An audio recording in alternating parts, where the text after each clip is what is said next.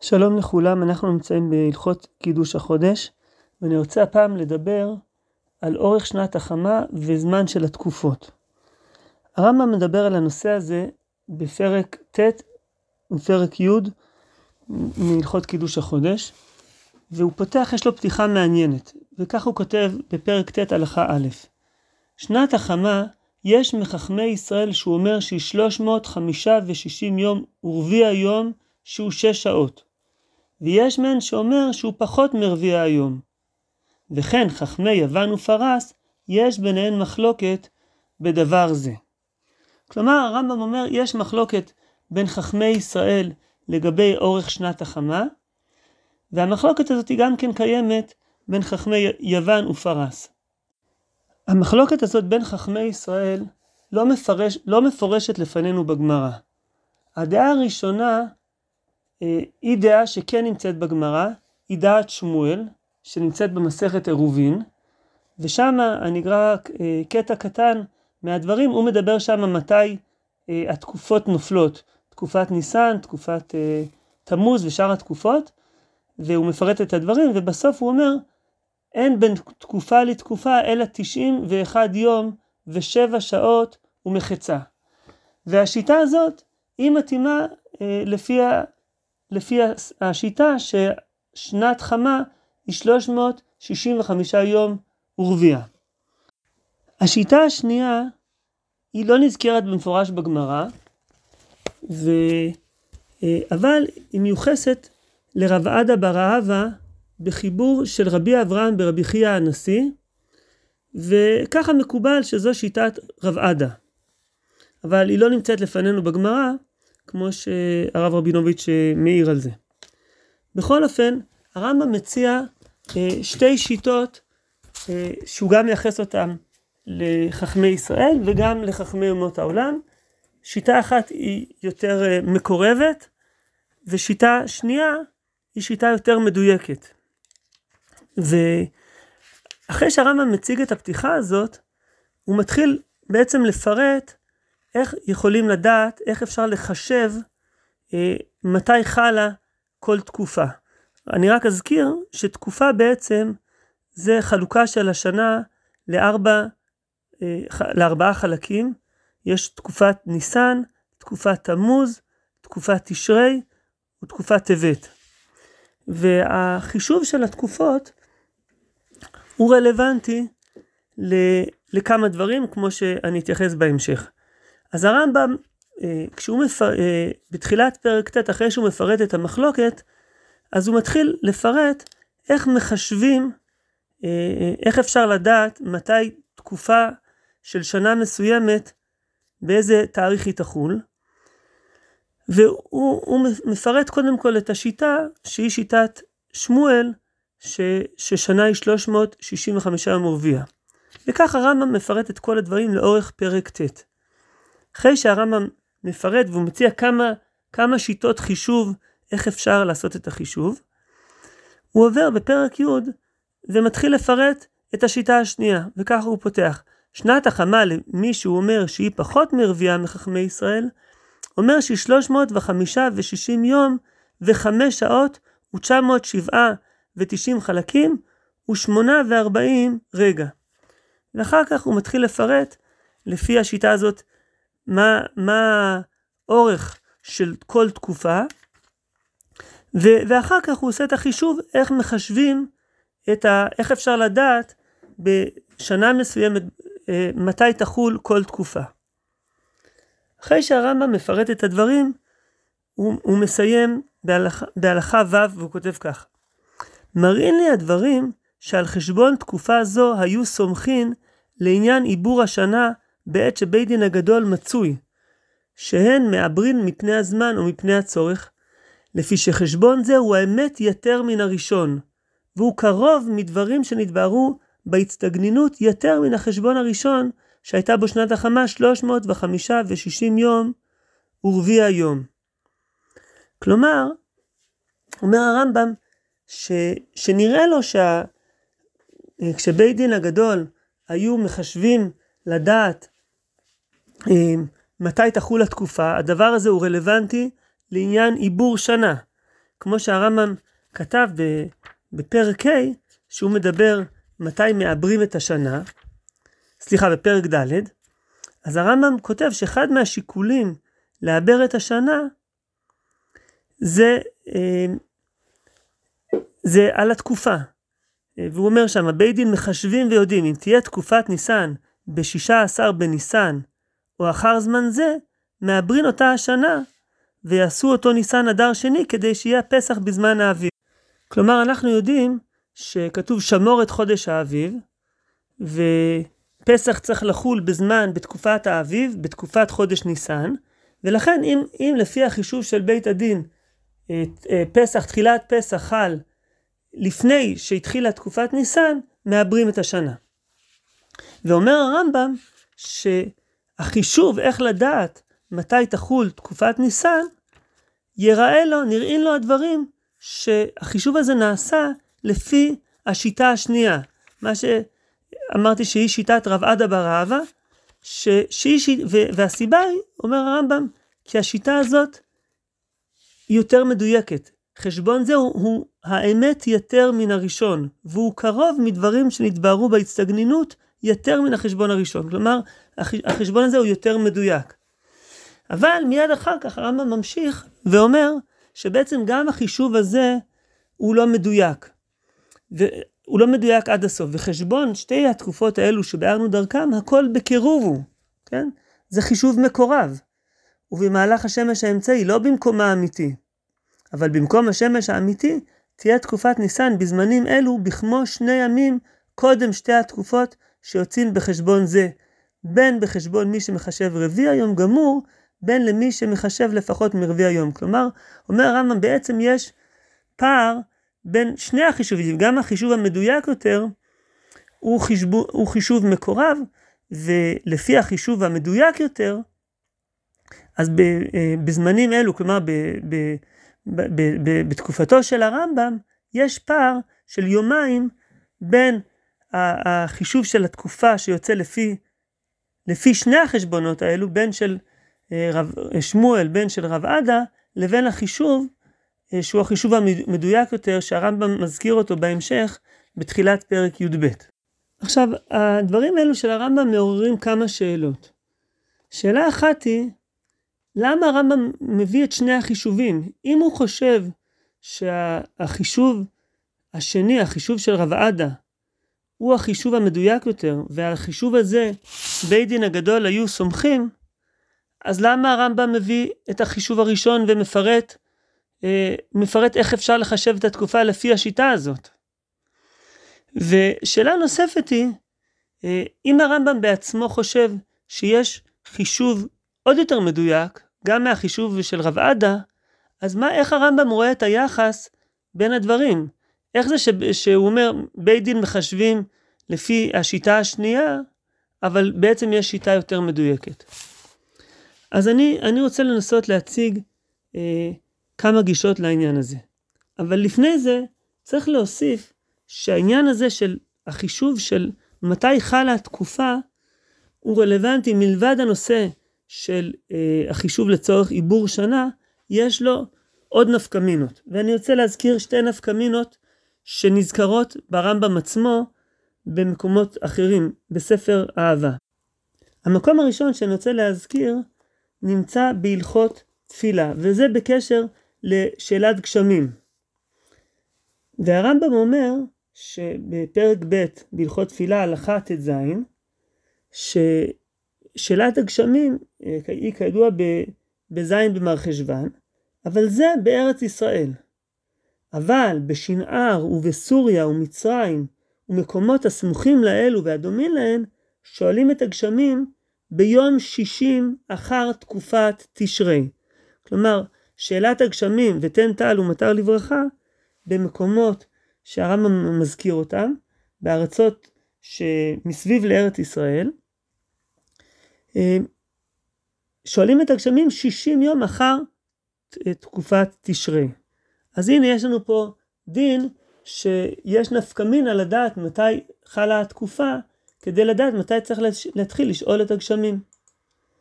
דין נוסף, ש, שגם כן רלוונטי לשאלה של התקופה, הוא נמצא בהלכות ברכות, פרק י' הלכה י"ח, וזה לגבי ברכת החמה. וככה כותב הרמב"ם, הרואה את החמה ביום תקופת ניסן של תחילת המחזור של שמונה ועשרים, שהתקופה בתחילת ליל רביעי, כשרואה אותה ביום רביעי בבוקר, מברך עושה בראשית. כלומר, אה, כשברכת החמה היא ברכה שאומרים אותה אה, בתחילת תקופת ניסן, כאשר תחילת תקופת ניסן היא חלה ברביעי בבוקר. ואז מברכים עושה בראשית, עושה מעשה בראשית. הדבר המעניין הוא שהדין הזה, שאומרים את ברכת החמה פעם ב-28 שנים, כשהתקופה חלה בתחילת ליל רביעי, זה אה, מתאים דווקא לשיטה של שמואל, שהתקופה היא, הזמן בין כל תקופה ותקופה הוא 91 יום ושבע וחצי שעות. לפי שיטת שמואל, אז באמת פעם ב-28 שנה יוצא שתקופת ניסן חלה בתחילת ליל רביעי. ו, ויוצא אם כך הדבר אה, מעניין, שהרמב"ם מצד אחד פוסק אה, לעניין הלכות אה, אה, ברכות, לעניין ברכת החמה,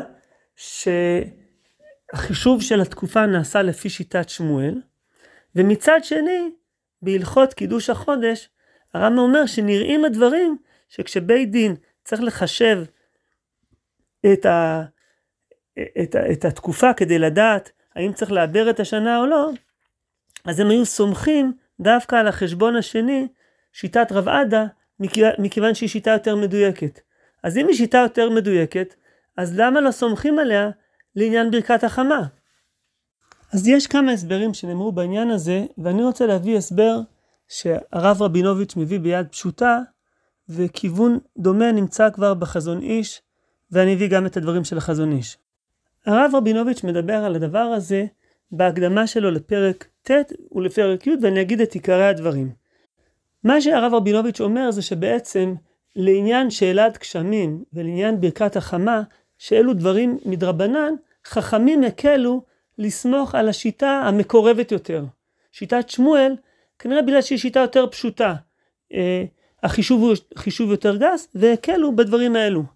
אבל לעניין של החישוב לצורך השאלה האם צריך לעבר את השנה כדי שניסן, כדי שפסח יחול בתקופת ניסן, זה כבר דין דאורייתא, ופה היו צריכים לעשות חישוב יותר מדויק.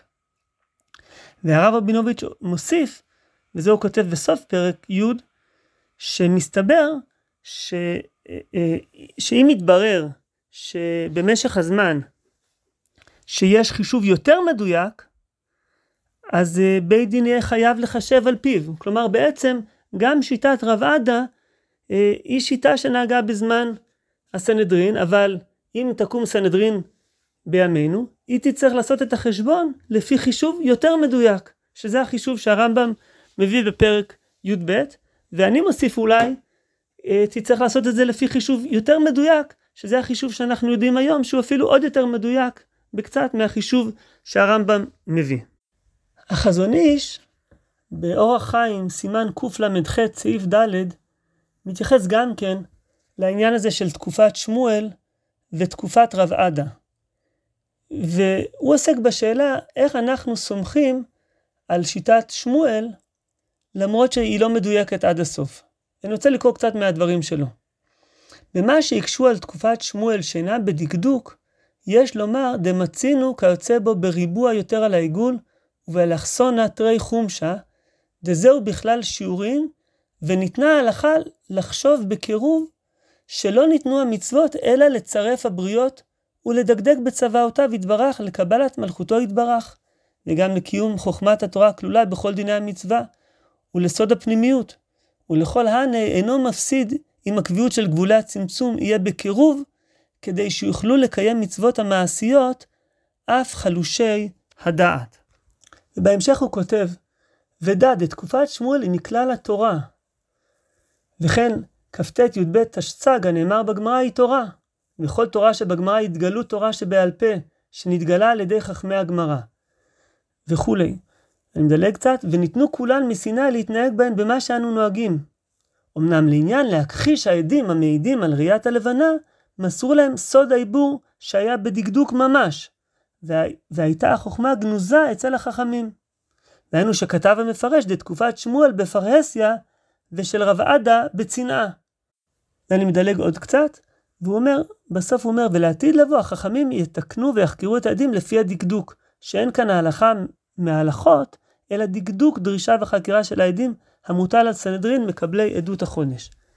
אז בעצם החזון איש אומר משהו קצת שונה מהרב רבינוביץ'. הוא אומר בעצם שלעניין אה, הלכה למעשה הולכים עם שמואל, ו, וככה התורה קבעה. וזה נכון שזה לא מדויק עד הסוף, אבל זה בסדר. לעניין מטרת אה, התורה בקיום המצוות, אז המצוות ניתנו לצרף את הבריות ולדקדק בצוותיו, וגם אה, לקבלת מלאכותו, וגם לדברים הפנימיים, זה בסדר אם הולכים באופן משוער.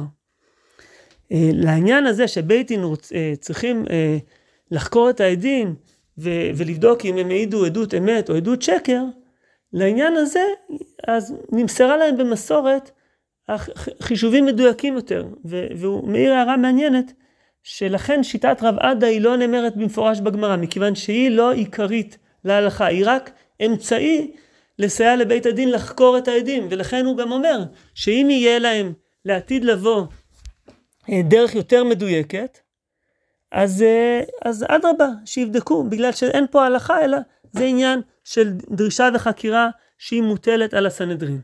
אז בעצם החזון איש אומר פה ששיטת שמואל היא השיטה העיקרית. הוא לא מתייחס פה לדברי הרמב"ם בהלכות קידוש החודש, שאומר שלעניין חישוב התקופה אה, של עיבור השנה היו סומכים על החשבון של, אה, של השני המדויק יותר של רב עדה. אה, אני לא יודע באמת מה, מה החזון איש יגיד על הדברים האלו, כי זה נראה קצת לא בדיוק מתאים לשיטתו. בכל אופן, זוהי שיטת החזון איש. אבל האמת היא שאפשר אולי למצוא סיוע לגישה הזאת שהחזון איש מביא אותה במקום אחר ברמב"ם, וזה בהלכות טומאת מת. בסוף פרק י"ב בהלכות טומאת מת, הרמב"ם עוסק בטומאת אוהל, כאשר האוהל הוא עשוי בצורה מעוגלת. והוא מדבר על מציאות שגם הדופן וגם הגג של האוהל מעוגלים, וזה במציאות שיש עמוד עגול שהוא שוכב על הארץ, ולפי הקוטר של, ה, של העמוד הזה, אה, אפשר לקבוע האם העיגול של, ה, של העמוד הוא נחשב אוהל שצריך להיות בו שיעור של טפח על טפח כדי לקבל טומאה. ואני לא אכנס לכל הפרטים, אבל אני אקרא קט, אה, קטע מתוך הרמב"ם שהוא אומר ככה: זה שהצריכו 24 טפחים, שזה השיעור ש, שהוא אמר מקודם, שכשההיקף של העמוד הוא 24 טפחים, אז אה, אה, אם יש משהו שהוא נמצא לצד העמוד, הוא נחשב, אה, הוא, הוא מביא את הטומאה, אז זה שהצריכו 24 טפחים על העיקרים שסומכים עליהם החכמים בחשבון כל המשפטים, שכל שיש בהיקפו שלושה טפחים, יש בו רוחב טפח, וכל טפח על טפח בריבוע, יש באלכסונו טפח ושני חומשים. לפיכך, אם היה בהיקף העמוד 24 טפחים, נמצא תחת כל דופנו טפח על רום טפח מרובע ויתר מעט, שחשבונות אלו בקירוב הם. וזה המשפט החשוב. ואז בהמשך הרמב"ם גם מביא ציור. אבל בעצם הרמב"ם אומר שהחשבונות האלו, השיעורים האלו שחכמים קבעו, הם מבוססים על, על עקרונות מתמטיים שהם בקירוב, הם לא מדויקים עד הסוף, אלא הם בקירוב. במקרה הזה, השיעור שהרמב"ם מביא להלכה, שהרמב"ם מודע לזה שהוא בקירוב, הוא שיעור שיש לו נפקמינה לקולה בעניין דאורייתא. וכך כותב במפורש התשבץ בשו"ת שלו, חלק א', סימן קס"ה, יש לו תשובה ארוכה בכל מיני דברים שקשורים לחשבונות המתמטיים והשלכות הלכתיות של זה. ואני רק קורא קטע קטן, הוא אומר, על דרך זה הלך הרמב"ם, ז"ל בפרק י"ב מלכות טומאת מת, ואז הוא מצטט אותו, ואז הוא אומר, לפי הפירוש הזה, כלומר לפי הפירוש הזה של הרמב"ם, אתה רואה שהם עשו יסוד מוסד מהעיקרים האלה, וסמכו עליהם אפילו להקל. ובהמשך הוא אומר שהכולה פה היא גם בעניינים של דאורייתא. אז הנה יש לנו פה מקור שהוא יכול באמת לסייע לדברי החזון איש, ובאמת יכול להיות שהחזון איש רמז ל, ל, לדין הזה, שהרי החזון איש אומר בדבריו, הוא אומר, מצינו כיוצא בזה בריבוע יותר על העיגול ובאלכסון אתרי חומשה. וזה בדיוק העקרונות שהרמב"ם מתבסס עליהם בהלכות טומאת מת. אז רגע לפני הסיום, אני רק רוצה לסכם אה, שראינו פה בעצם שתי שיטות. בהתחלה שיטת החזון איש והיד פשוטה, היה בהם איזשהו צד משותף ודומה, אבל בעצם יש בהם הבדל גדול. לפי היד פשוטה, אנחנו סומכים על, הש, על השיעורים המקורבים בענייני דרבנן להקל, מסיבות פרקטיות, חכמים הקלו. אבל בעניינים דאורייתא אנחנו צריכים לדקדק עד הסוף. לעומת זאת, אצל החזון איש, אנחנו מוצאים אה, גישה אחרת שאומרת, ככה בעצם זה רצון התורה. התורה היא קובעת ש... שנחשב את הדברים באופן מקורב, וזה בשביל קיום המצוות, זה מספיק, גם אם זה לא באופן הכי מדויק, וזה כמו שהוא אומר, כדי שיוכלו לקיים מצוות המעשיות אף חלושי הדעת. והנה שתי הגישות הללו, או גישות קרובות, אנחנו מוצאים בהמשך דברי התשבץ שהזכרתי, ואני רוצה לקרוא לסיום את הדברים שלו. והוא אומר ככה, אלא יש לנו לומר אחד משני דברים, או שקבלתן של חכמים, כך הייתה, ללכת על פי דרכים אלו, ואף על פי שיש בהם קירוב, דעה שיעורין הלכה למשה מסיני הם. ואפ... ואפשר לומר שכך נאמרה הלכה למשה מסיני. והטעם בזה לפי שלא ניתנה התורה למלאכי השרת על... וכולי. ושמא כך נמסרה להם הלכה שהתנהגו על עיקרים אלו אף על פי שיש בהם קירוב כאילו הם מדוקדקים. כלומר, אומר הריבש, לא ניתנה התורה למלאכי השרת, ולכן התורה קבעה שהתנהגו בדברים האלו לפי שיעורים מקורבים, למרות שהם לא מדוקדקים. וזה מאוד מתאים לדברי החזוני שהוא מדבר על זה ש, שככה התורה קבעה ש, ש, שהדברים יהיו בקירוב כדי שיוכלו לקיים מצוות המעשיות אף חלושי הדעת. אבל הריבש מביא גם אפשרות שנייה, והוא אומר, או שנאמר שהם כשנשאו ונתנו בזה על עיקרים אלו עשו זה לקרב ההבנה אל התלמידים, לפי שעולה משני אדם לתלמידו בדרך קצרה.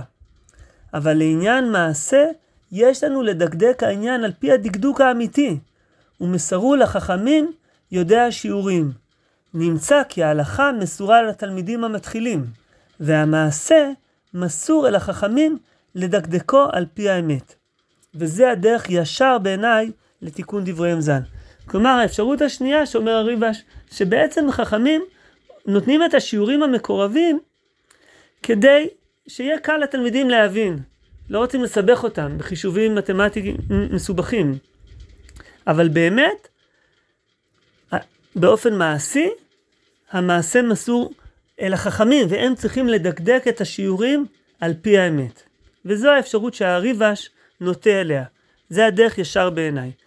אז, אז אנחנו דרך הנושא הזה של חישובי התקופה, אה, נחשפנו בעצם לגישות שונות איך להתייחס למקומות שחכמים נותנים שיעורים או חישובים שהם לא מדוקדקים עד הסוף לפי החישובים המתמטיים שאנחנו יודעים אה, כיום. וראינו שיש גישה שאומרת שבעצם צריך ללכת לפי החישובים האמיתיים, והחישובים המקורבים זה רק אה, בשביל התלמידים, לתת להם איזשהו כיוון, כיוון כללי. זו האפשרות השנייה של הריבש, שהוא נוטה אליה. הכיוון השני של הריבש, שהוא גם מיוצג בדברי החזון איש, היא שבעצם התורה, המסורת של התורה, היא ללכת היא לקבוע את המצוות על פי השיעורים המקורבים, וזה בגלל ש, שקיום המצוות יוכל להיעשות גם על ידי חלושי הדעת, או בלשון של הריבש, שלא ניתנה תורה למלאכי השרת. ולכן אפשר לנהוג על פי השיעורים המקורבים גם לעניינים של דאורייתא. בתווך מצאנו את הגישה של הרב רבינוביץ', שהוא אומר שיש הבדל בין דברים דרבנניים, שבהם חכמים הקלו ואפשרו לנקוט לפי חישובים יותר אה, פשוטים, יותר פרקטיים, שזה לעניין ברכת החמה ולעניין שאלת גשמים בחוץ לארץ. אבל מצד שני, בדברים של דאורייתא, בית הדין מחויב לדקדק עד הסוף, ואפילו בשיעורים שלא מופיעים בחז"ל, הם צריכים ללכת לפי הידע המדעי של תקופתם ולחשב את הדברים עד הסוף. אני חושב שהאפשרויות האלו שראינו, הם בעצם, אפשר לפתוח אותם להקשרים הרבה יותר רחבים בתוך ההלכה. ואפשר למצוא ביטויים של הגישות האלו בתחומים נוספים, ואני משאיר את זה, תן לחכם ויחכם עוד. תודה רבה.